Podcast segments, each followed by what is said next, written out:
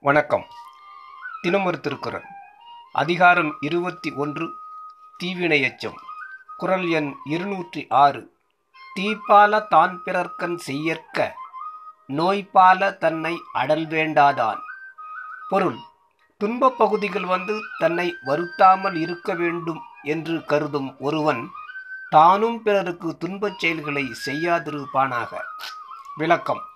தான் துன்பமின்றி வாழ விரும்புபவன் பிறருக்கும் துன்பம் செய்தலாகாது என்பதாம். இதனை இரு கூறு செய்து பொருள் கூறுவாரும் உலர் பிறருக்கு துன்பம் செய்தவனே தான் துன்பப்படுவான்.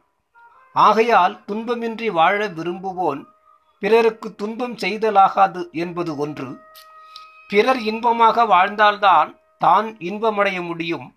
ஆகையால்தான் இன்பமாக வாழ விரும்பினால் பிறருக்கும் துன்பமின்றி வாழ வகை செய்ய வேண்டும் என்பது மற்றொன்று. நாடெங்கும் வாழ கேடொன்றும் இல்லை என்ற பழமொழியையும் காண்கின்றோம். நன்றி.